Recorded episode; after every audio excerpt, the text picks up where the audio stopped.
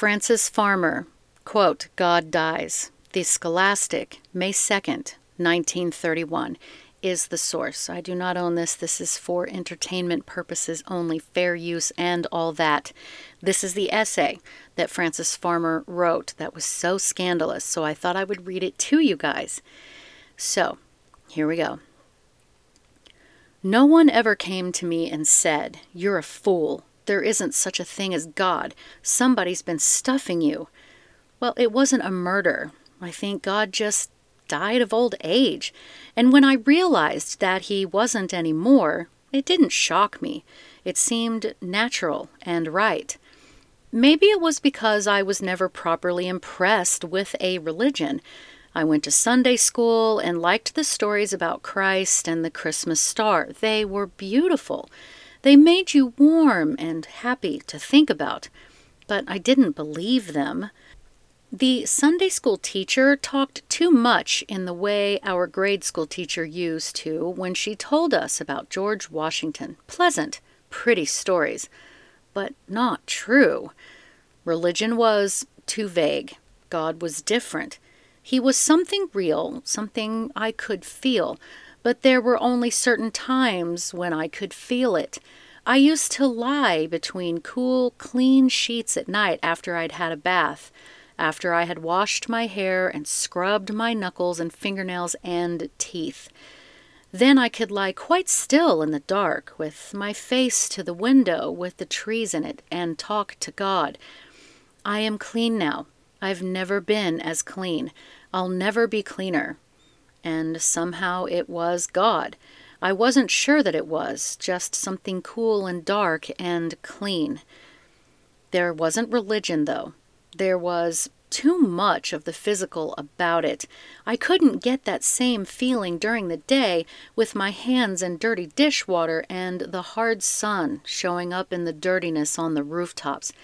And after a time, even at night, the feeling of God didn't last. I began to wonder what the minister meant when he said, God the Father sees even the smallest sparrow fall. He watches over all his children. That jumbled it all up for me. But I was sure of one thing.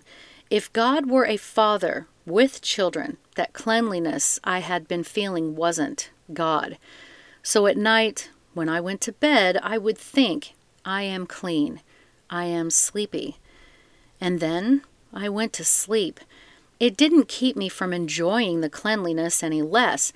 I just knew that God wasn't there. He was a man on a throne in heaven, so he was easy to forget. Sometimes I found he was useful to remember, especially when I lost things that were important. After slamming through the house, panicky and breathless from searching, I could stop in the middle of a room and shut my eyes. Please, God, let me find my red hat with the blue trimmings. It usually worked. God became a super father that couldn't spank me, but if I wanted a thing badly enough, he arranged it.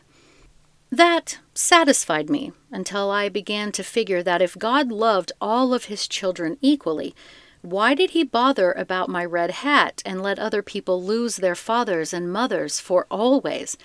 I began to see that he didn't have much to do about hats, people dying, or anything. They happened whether he wanted them to or not, and he stayed in heaven and pretended not to notice. I wondered a little why God was such a useless thing. It seemed a waste of time to have him. After that, he became less and less until he was nothingness. I felt rather proud to think that I had found the truth myself without help from anyone. It puzzled me that other people hadn't found out too. God was gone. We were younger. We had reached past him. Why couldn't they see it? It still puzzles me.